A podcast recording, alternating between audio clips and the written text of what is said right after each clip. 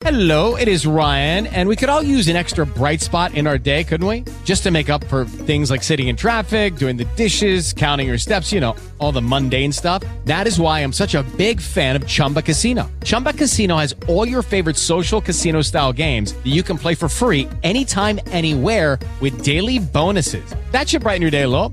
Actually, a lot. So sign up now at chumbacasino.com. That's chumbacasino.com. No purchase necessary. VGW Group. Void were prohibited by law. See terms and conditions. 18 plus.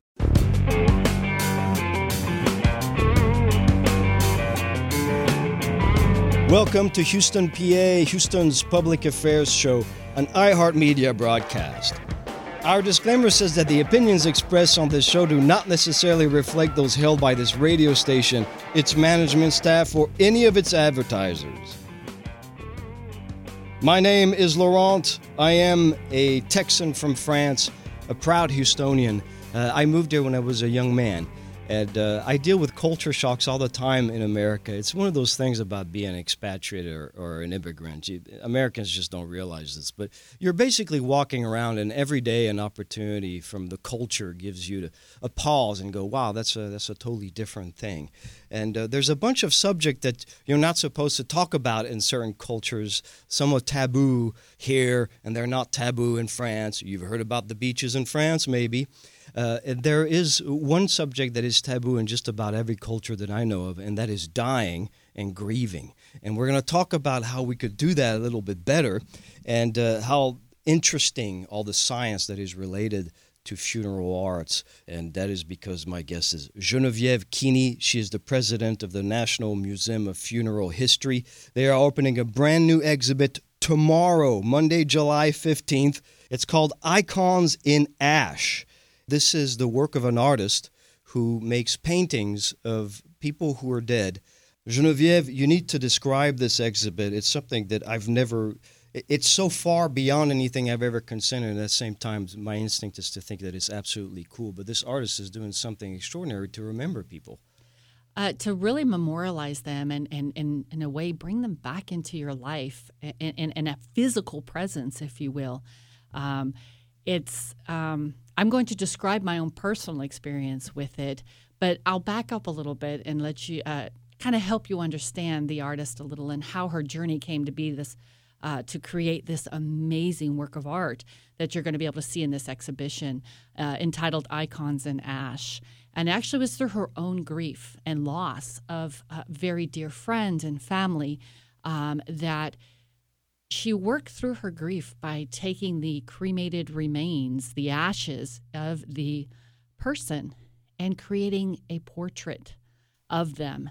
And it was through this painstaking, uh, very artistic time frame in actually placing the ashes and the color tones of the ash and isolating them out so that you have different shades of grays, whites, blacks, and and and cultivating that talent and foresight to see what that was going to perhaps be. And before you knew it, you were looking at that person through their own cremated remains. So it's very powerful when you have the opportunity to see it. And my own personal experience was my sister. Uh, my sister uh, died in 2006 and she was cremated. And for many, many years, I was so grief stricken. Um, the grief and the loss stayed with me daily. Um, and, and, and I still today don't go a day without thinking of my sister in some way. But it really wasn't until recently that I was really able to bring my sister back into my life and and be able to have what I would call her presence again. And when I met Haida, Haida Hatchery is our artist, um, or is the artist. Uh, when I met her in New York, I said, I said, you know, I really love your work and I would love to showcase your work in our museum. And she says, well, I have a problem. She said, um, all the work belongs to people. It's very personal, too. Very personal, yeah. you know? And I wanted her to be part of our permanent exhibition, his, uh, The History of Cremation, and showing all the amazing things we can do with our loved ones' cremated remains. Uh, to continue to memorialize them or to begin that more memorialization process. Uh, and it's grief work. That's how I see it. And I, she said, Well, I'm so sorry, but all of my pieces belong to people, and I, I, I cannot offer you anything to put in your permanent exhibition, History of Cremation. And I said, well, let me consult my family and see if we all could come together and find that this would be a, a, an honorable and beautiful way to memorialize my sister. And we all agreed. And I took some of her cremated remains to New York and um, gave them to the artist. And she created this amazing portrait of my sister. So she's in the museum now. Yes, my sister is. Yeah, she's in the museum, and my nephew volunteers at the museum as our archivist. Or And her son. yes, her son. And we find it very um, comforting to know that she has a presence with us every day. You know, you know, at my workplace. Um, but it's so educational at the same time. It's educational for people to really see what we're able to do. Um, you know, for our loved one, and it's not for everybody. You know, No, and let me say something that that my, my reaction was that's wild. It's just a wild idea. It's just it's it's almost extreme, and I want to make sure that people who are jumping in on the broadcast, this is not a commercialization of the dead. It's a No. This is a it's a it's a system of belief. It's it's, It's- like an ethnicity basically. It It relates to culture. It's a cultural thing. Yeah. It's it's it's what our religion and cultural beliefs allow us to do uh, in our lifetime. Uh, and and really, you know, if you think about it, uh, memorializations, memorials, funerals, all of that is for the people we leave behind. It's it's allowing us the the the opportunity, the ceremony, the rite of passage to be able to come together and memorialize somebody to remember the impact they had in our lives.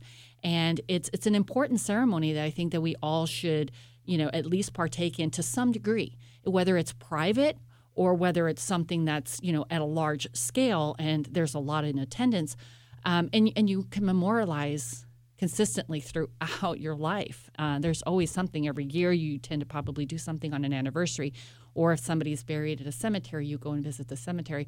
But if they're cremated and they're not in a cemetery, there's other ways to continue to memorialize your loved one. And my sister, we're memorializing her. I also turned her into a diamond. And uh, Okay, now I want to talk about that, but once again, you can see the brand new exhibit, Icons in Ash. It opens tomorrow, Monday, July 15th, at the National Museum of Funeral History. There are online at nmfh.org. nmfh.org, of course, stands for National Museum of Funeral History. My guest is Geneviève Keeney. She is the president of the National Museum of Funeral History. And I should say she's ex Army. Am I remembering that correctly? Yes. And I also want to say that we're proud of her daughter, Cheyenne, who is a Marine. She's a sergeant in the Marine Corps. She just reclassed. So she's basically doubly educated by the Marine Corps. Yes. So that she could uh, change career path and do something that she likes a little bit more, I suppose, presumably. That's the beauty of the military. You know, really, you you have the opportunity to change jobs and get a wide variety of skill sets. I was going to say, is there a job out there that the Army can't? I mean, they even learn how to dig ditches. In fact, that's part of their training. I mean, but yeah, it's it, it is something that we kind of we take it for granted that we send off these young people and they learn all these things. And I think one of the, that's part of the reasons that, that why when they come back into civilian lives, some sometimes they have a hard time finding work. We don't relate or understand what they learn. We don't realize. You're opening a new exhibit called Icons in Ash tomorrow, Monday, July 15th. And uh, it is the work of an artist called Heidi Hatchery. Yes. She's going to be in town in October or so? Or are you Uh, hoping? October, November. We haven't solidified the date yet, but we recommend everyone keeping their ears posted and their eyes uh, glued to the website. Yeah. And uh, we will be announcing it uh, when she will be coming to town. Her artwork is made with the cremated remains of someone you love, and uh, the art is designed to memorialize those people. And Genevieve had her sister memorialized like this. And you mentioned that you had a diamond made Yes. from her cremated remains. Now, Yes. uh, it's carbon. Yes. And they put it in a press? carbon. Yes, they subjected it to um, high amounts of pressure and heat uh, that are obviously the elements needed to create a diamond. And um, yeah, it was about a five month process. Maybe we should go back and explain a little bit about how diamonds are created. They're, diamonds are just dirt that has been compressed and heated to extreme uh, measures that humans can't relate to. we would Exactly, yeah. instantly disintegrate if, if exposed to those pressures and heat. Uh, and uh, some of them turn green, red. Actually, they're one of the most extraordinary Oh, wait a minute. Diamond is actually a, a, a there's a color for diamonds, and I never know which one it is. Well, for memorial white, items, well, diamonds are white Yeah. generally. You know, when Kinda people see diamonds, they think, but a memorial diamond is actually blue. Really? Yes. Why? What's in our ashes It's that? uh, something to do with the carbon within our ashes that actually will turn it the, the actual diamond blue. So it's beautiful. oh, it's gorgeous. We have them in the museum, so you can actually see them. All right. So you mentioned that the process of transforming someone's remains, these are ashes, these are cremated remains, into a diamond takes about five months. It takes two to three months. It all depends on you know the process. The you know from the time they get the cremated remains um, and by the time you get your diamonds, it's about a five month process um, because you know it, it took her all the way to Switzerland. Uh, to have this done, and you don't have to go all the way to Switzerland because I was going there to actually learn about the process, uh, so that I could actually educate about it in the exhibition, "The History of Cremation." Well, can you describe it? What does it look like? There's a furnace, obviously. Uh, Uh, well, there's different. There's a, a bank of machines, if you will, like Yeah. five of them in, in, in a building, and these machines are obviously set to.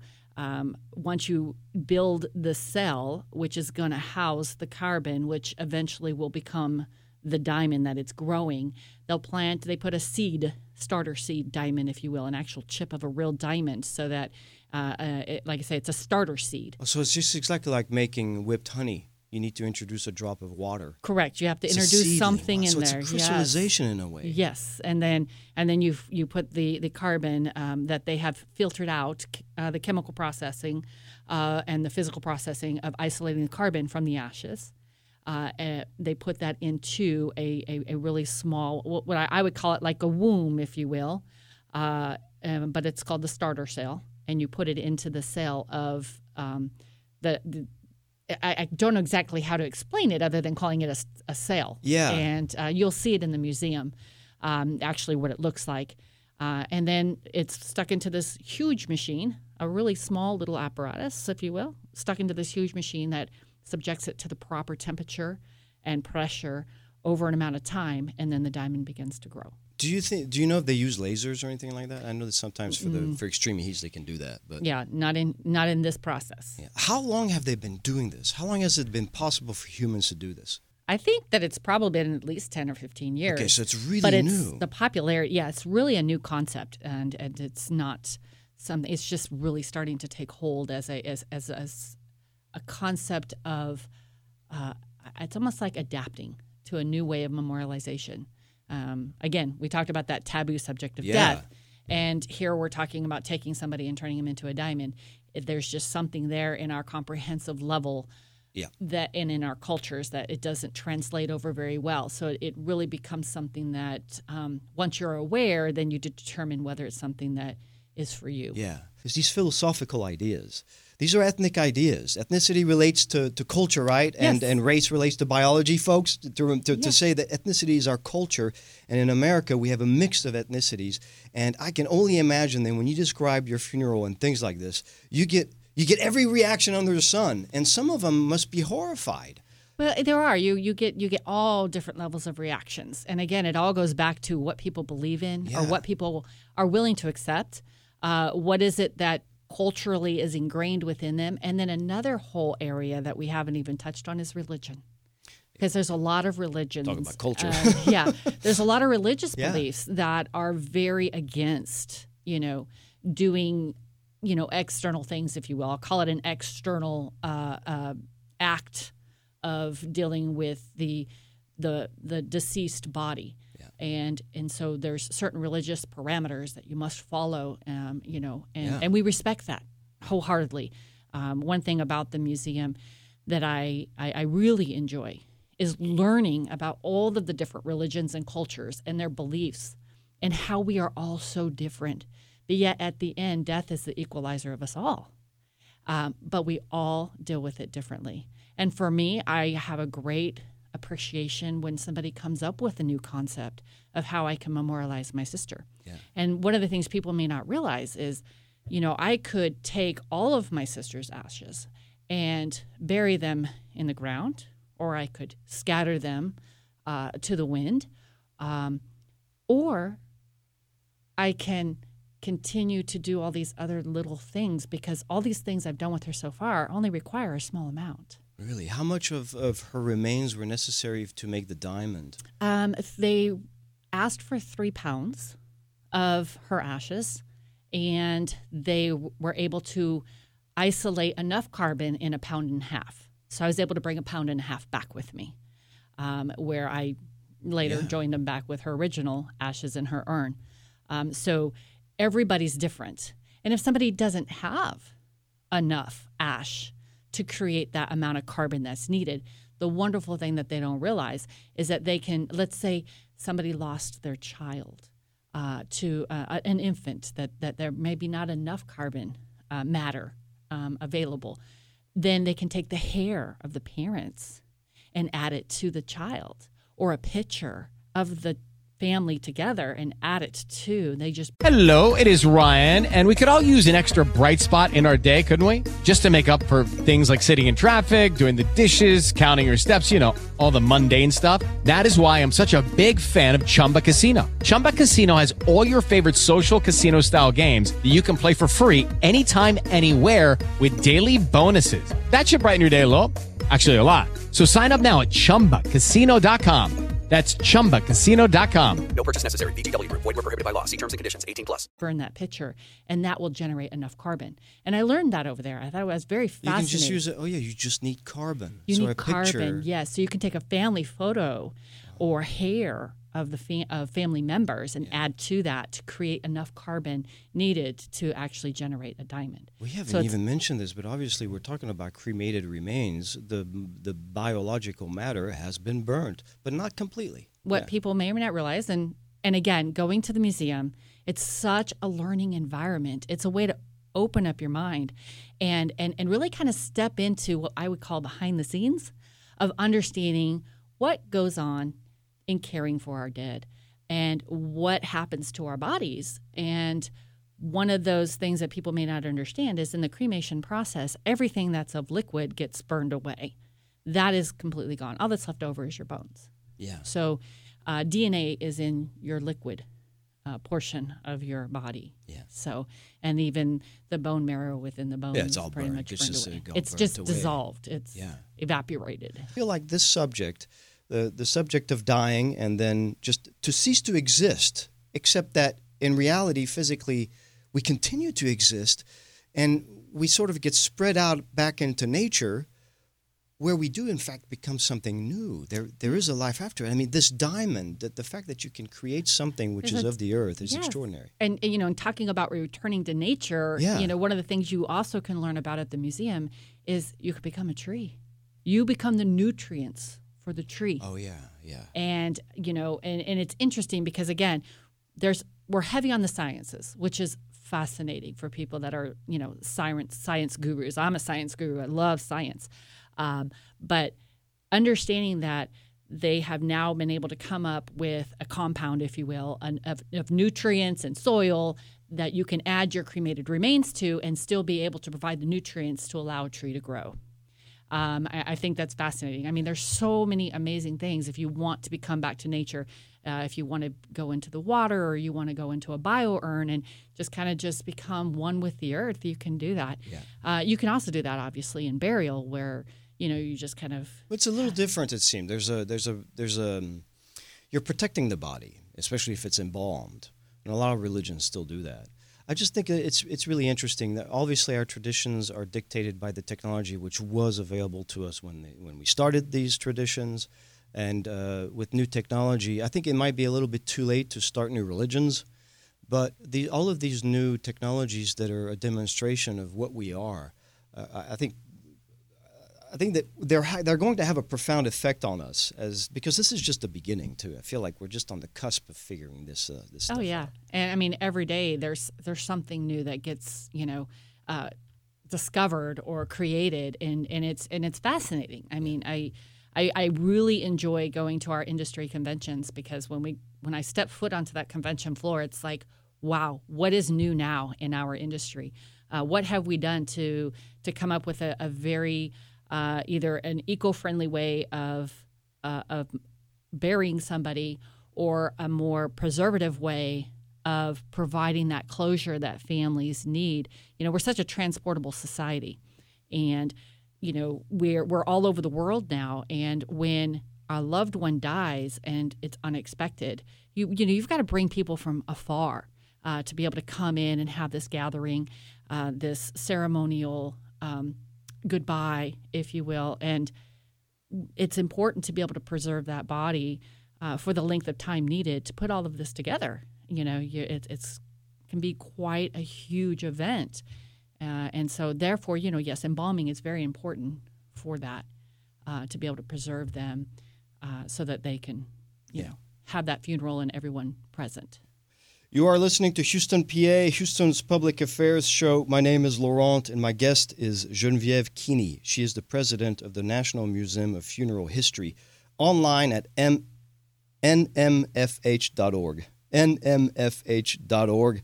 Uh, they are opening a brand new exhibit tomorrow, Icons in Ash. It opens literally tomorrow, Monday, July 15th. Uh, this is a permanent exhibit. And Temporary. it's a temporary exhibit. Oh, man. I guess, well, okay, I guess we could word it like this: It's a temporary exhibition of her collection. Okay. uh, and it is going to be present for an entire year. However, her piece, she has a couple of pieces that are permanently on display in the History of Cremation exhibition. Yeah, and one of them is a portrait of your own sister. A portrait of my sister and a portrait of our family cat. Yeah. Oh, really? Yes. That's, so that's another thing we haven't talked about. I want to talk. We have a few minutes left, and one of the most interesting uh, resources you have on your website is obituary and eulogy writing uh, advice, and basically it's kind of like a course. And I, I- I'd like to finish with that because you do this well. It's uh, the museum is an opportunity for us to consider how we deal with death and grief. Obviously, when we die, we don't care, and that's the that might be the only silver lining. But for those of us that are left behind, it's it's just devastating. It can be a it usually is a profound change if it's someone very close to you. And uh, you've said this very eloquently. We don't talk about these subjects very well. We don't teach each other. We don't teach people how to do it. And so I, th- I feel like most of us feel orphaned. And isn't that exactly how? As a you're a licensed mortician, by the way, which means that you have dealt with grieving people as they were going through this. I have seen many faces Yeah. of grief, and I have seen uh, I have seen families that were very well prepared, and I have seen families that just are totally blindsided by the whole concept. And that's where our profession is very important in helping people, basically, um, you know, holding their hand, if you will, um, figuratively and literally, if needed, uh, through this very difficult journey of dealing with the fact that their loved one has just passed away, whether it's planned or unplanned it's still going to have a huge impact on you. Um, and, and one of the things we don't know is what that feels like if we've never been through it. Um, and every death is different. A death of a, a- of a grandparent could have a totally different feel, if you will, um, from a death of a child. Uh, And then there's the death of a pet, since you mentioned your cat, and that is a completely different thing, but it is a profound loss as oh, well. definitely. I mean, for so many people, Yeah. pets are their people. Yeah. and they're just as important. They're a loved one. They're the family member, and our cat was our family member. He went all the way to Germany with us and back. you know, he he lived a great life and uh, and had it had a really profound, um, you know, end of life as well. And uh, you know, he and, and to can you know to keep you know his his memory alive, if you will. Um, I did have him cremated, um, and, and his ashes put into a portrait of him, and that is also hanging in the museum. And when you see the icons in ash, there are also portraits of other animals in there. Yeah. Um, very fascinating. There's a horse, there's a lizard, uh, there's uh, a rabbit. I mean, just any animal you could imagine can be put into portrait. Yeah, but what's extraordinary is that any animal you can imagine at some point is adopted by a human being who has a profound relationship with them. That's just kind of Yes. there's some another another thing to contemplate about the species. We're we're the only ones who do this really. You know, take pets and cross species friendships. Uh, now b- back to the obituary and eulogy writing resources. You have advice on on how people can can structure these speeches. They're so um, difficult. It's like oh yeah, it's you know if you think about it, the ob- an, an obituary is is is it's to speak about you and your life and the people in your life, and it's an opportunity for you to tell your a little bit about you and your final story, if you will. Um, it, it, can be published in the paper or published online, and and it becomes a public notice that everybody, even people that don't even know who you are, you know, read about, you know, will read about it. And so I think it's important. A lot of times, people never think about their own obituary. It just, I mean, we have a hard enough time thinking about our own death, let alone what is our obit going to say. That's a surviving mechanism, isn't it? It is. I think you, you would just grieve and be uh, frightened every minute of your life if you couldn't ignore well, it the way we do. Yes, but if you think about it, we every day we live yeah. knowing that it That's could right. be our last. But we just I I go days and weeks without ever thinking about it. Exactly. I refuse. My brain's no, no. We're just going to keep going until we hit the ground unfortunately i it, it's my life. Yeah. I, it's every day for me. Um, but i think because i'm aware of that in such a profound way i live life fuller. Well that's that was going to be my last question because every time we've done these interviews i feel profound waves of sadness wash, wash over me. I'm one of those s- silly empathetic guys. I cry at movies and all that stuff. It's not always fun. But the problem is that I'm, I'm, I'm, I'm trying to relate to your experience. And like you said, you're confronted with these ideas every single day you must develop uh, an accustomance to it too. And no, I don't no? want that. To be honest. So you just you you allow you. I want to stay. You take in the sadness and experience it as fully as you can. Well, I'm I, I don't I can't take it all in because if I take in yeah. the sadness, then it will it could it could consume me. Um, however, I find it very important as someone who represents or goes to a family, I've got to go to my families with confidence um, and show some strength to to to a, a, moment that that has created a lot of sadness and weakness, if you will. Um, so I've always want to be empathetic and have that ability to connect because that will allow me to be a better caregiver to them, a better yeah. person for them. Um, I cry. I'm human. I want to cry. Yeah, it's hard. That's the thing is that I, I, guess ultimately we're always looking for does this make it easier? No. No. The answer is no. Nothing. There's there's no magic pill that'll make it easier. There's no magic uh, uh, ritual that we can do that'll make it easier. Grief, death is a painful process, and just it's it's something that we unfortunately have to experience. Well, we're built for it. We are. We've evolved mm-hmm. to withstand it. I yeah. mean, and, and, and we're we're built to survive. I yeah. mean, think about what we have been through. Um, think about in your own life what you have been through that has created a lot of turmoil and, and, and made you fall to your knees either figuratively or literally but yet you were able to get back up yeah.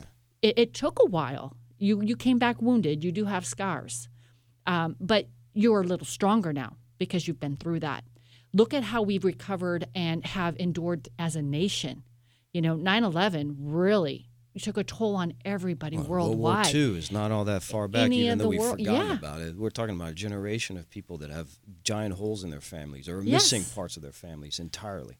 But we've all had to learn coping, me- coping mechanisms to help us get through that.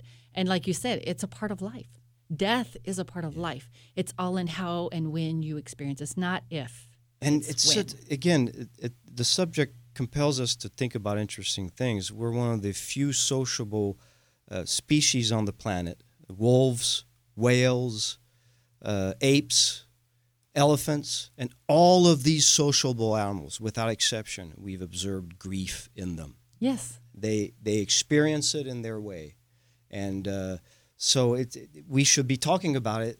It's a demonstration of how absolutely natural it is and how unnatural I feel it is that we just, we, we are even afraid to ask people about their loved ones after they've passed away. You know, you, you, hesitate to mention a joke made by a father after they've passed away, and it's too bad. We should remember. Say, hey, man, remember when your dad said this?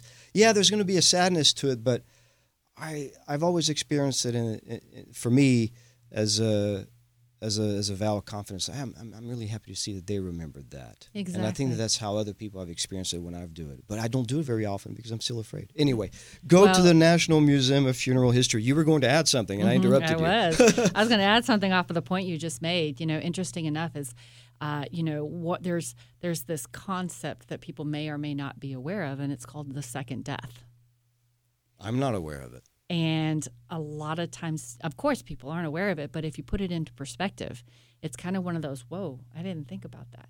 And that is when the last living person who knew who you were to the ah, family has passed away. And now there's nobody left to tell your story. There's nobody left to carry on your legacy, if you will. So I think we as a society, we always want to make sure we leave an impact or we have some type of legacy to be able to tell our story. And through the icons in ash, it's an amazing way to leave a legacy, to leave your story. Yeah. Uh, you know, what would you rather pass down to a, a family member uh, two or three generations from now?